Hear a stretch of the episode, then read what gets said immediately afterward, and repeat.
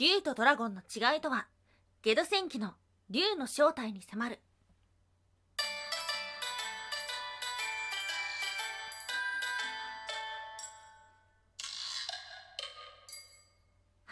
はい、空飛ぶワンタンです。ワンタンは妖怪について知りたいカッコカリーということで、この番組は普段キャラクター業界で働いているワンタンが日本におけるめちゃくちゃ面白いキャラクター妖怪についてサクサクっと紹介している番組です。この番組のスポンサーは友沢さん。歴史とか世界遺産とかを語るラジオなど放送されています。詳細はツイッターにありますので、ぜひぜひ番組概要欄からチェックしてみてください。はい、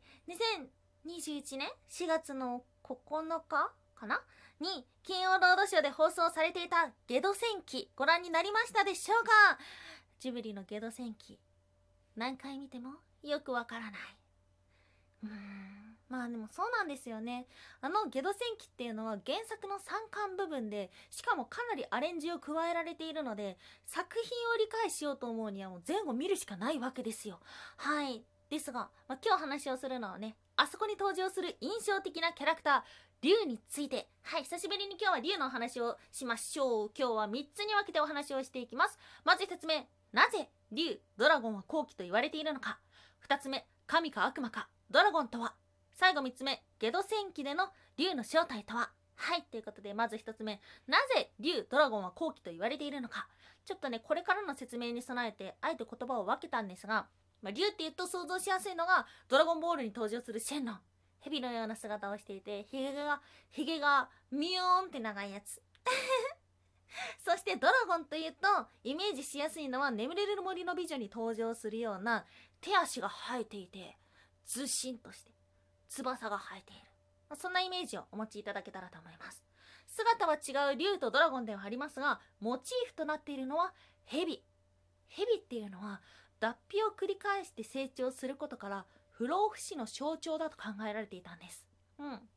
なので日本だけではなくこうヨーロッパだけではなく世界各地でヘビっていうのはとても不思議な存在と言われていた。さらに最近ああすごいなるほどなっていうふうに思ったことがあってラジオトークで活動されているウシンチエさんって方がいらっしゃるんですがその方の説明の中に交尾の時間が長い生き物って何だと思いますか？っていう話があったんですよ。うんなんだなんだその答えがヘビだったんです。2日かけて交尾することもあるって聞いて衝撃を受けてしまった。そしてその解説の中に面白い話があってこの交尾の時間って何を表しているのかというと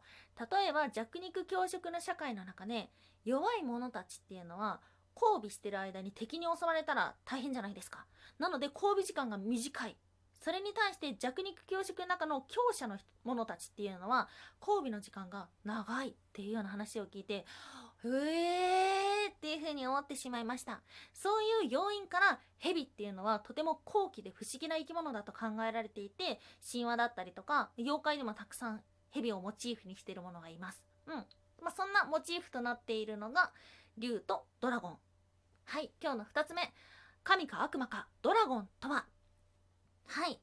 先ほどわざわざ言葉を変えたのはなぜかっていうと竜東洋の竜というと高貴なイメージ。そして西洋のドラゴンというと邪悪なイメージを持っている方も多くいらっしゃると思います。なぜかその背景には宗教が関係している。という説があるんです。日本を含む東洋では八百万の神々を信仰する考え方があって竜という高貴な生き物は神と同格のものだと考えられていました。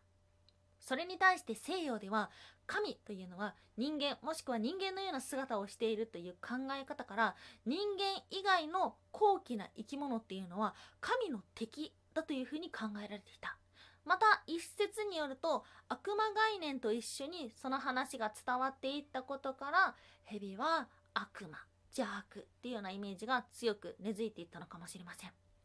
はい。なんとなく竜ドラゴンとかっていう風に言ってると思うんですが実はね背景が宗教っていうのでこれだけ大きな違いがあるっていうのはワンタン的にはとっても面白いなっていう風に思っているので今までももっと深くまとめてる内容がありますので概要欄にねリンクつけておくのでチェックしてみてください。はい今日の3つ目。ゲド戦記での竜の正体に迫るということですがゲド戦記においての竜っていうのは人間よりもずっと長い時間生きている。そして全てのことを知っているとても知能の高い生き物。また人間とは違う太古の言葉で話すことができる。なんていう風にいろんな設定がありますね。うん。ゲド戦記の冒頭の部分印象的なのはそんな竜同士が共食いをしているシーン。これは、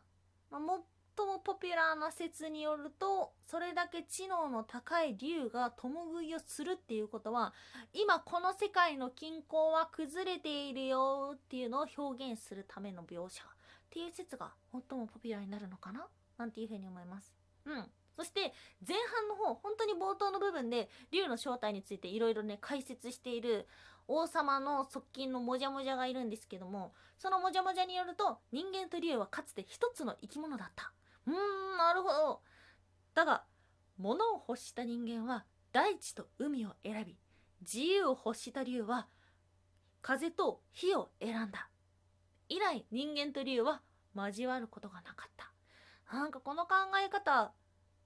素敵だなっていうかああなるほどなっていうふうに思ってしまったんですよ。かつて同じ生き物だったけどもそういうふうに分かれていったってことですね。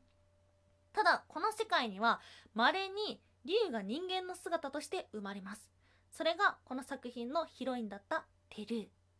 はいゲド戦記のゲドさんですね。魔法使いのゲドさんは太古の言葉で魔力を発揮することができるのでなので竜と近い知能を持っている。だからゲドがテルーに初めて会った時に発した言葉がまさかなだった。ゲドは第一印象も一番最初の初対面の時点でテルーが竜だということを見抜いていたということなんですね。はい。そう。ゲド戦記冒頭でも話をしたようにあえて何を伝えようとしているんだ？あの影は何だ？なぜ父親を殺した？とかいうふうについついこの作品が作られた背景にばかり目がいってしまうので深くテーマを読もうと必死になってしまうからなんだかよく分かんなくなっちゃうと思うんですよ。ただ最初にお話をしたようにジブリの「ゲド戦記」っていうのは原作の3巻の部分であってそしてさらにアレンの影とかアレンの父殺しっていうのはジブリの映画のために後から付け加えられた演出なんですね。だからわけが分かんなくなる。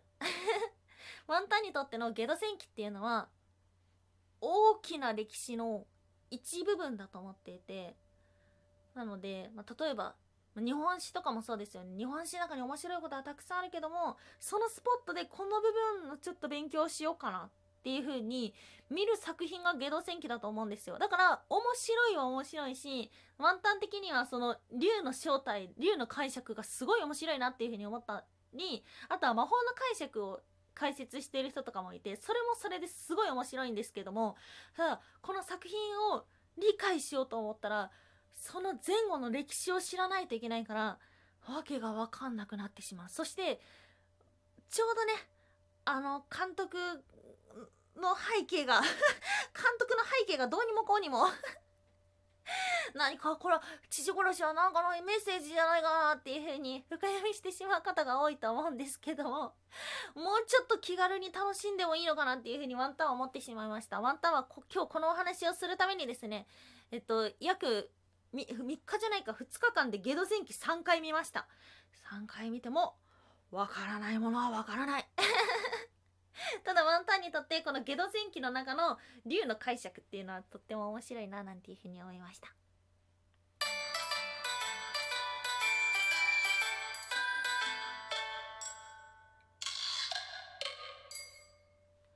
おやすみもいもい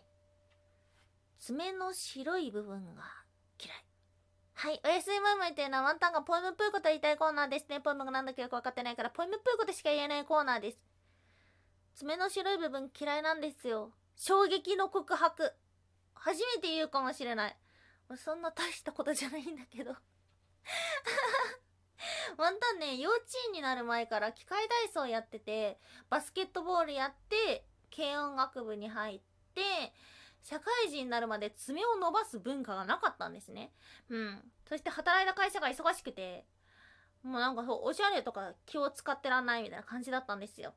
で転職してやっとマニキュア的なものを塗ることがあったんですがまたこのコロナ禍でね塗っても仕方ないじゃんっていう風になっちゃってまた爪短くなっちゃったまあ、爪短いんだったらギター弾けよって感じなんですけど。もう短くなっちゃったまま仕方ない。うーん困ったね。まあいいんだけどね。でも夏になるからまたマニキュアするために爪伸ばそうかな。って思ってます。皆さんの爪は白い部分ありますか？はいということで今日はちょっとね説明っぽいお話だったからなんとなくながら劇するにはわけのわかんない話になってしまったかもしれないんですがとってもとっても面白い竜の解釈。そしてこのゲド戦記の竜の解釈も面白いしさらに竜とかドラゴンがどういうものかっていうその背景まで知ったらよりそのスポットの部分がね見るのがいろんなことを考察するのが楽しくなるのかなっていうふうに思います。ただワンタンはどうしてもゲド戦記のあの竜はドラゴンの姿をしているのがちょっと気になるかな。正直ね。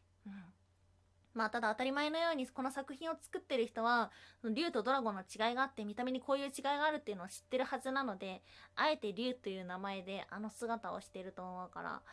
ああもう足はわかんないけど 足にはもうよくわかんねえけども。またちょっとね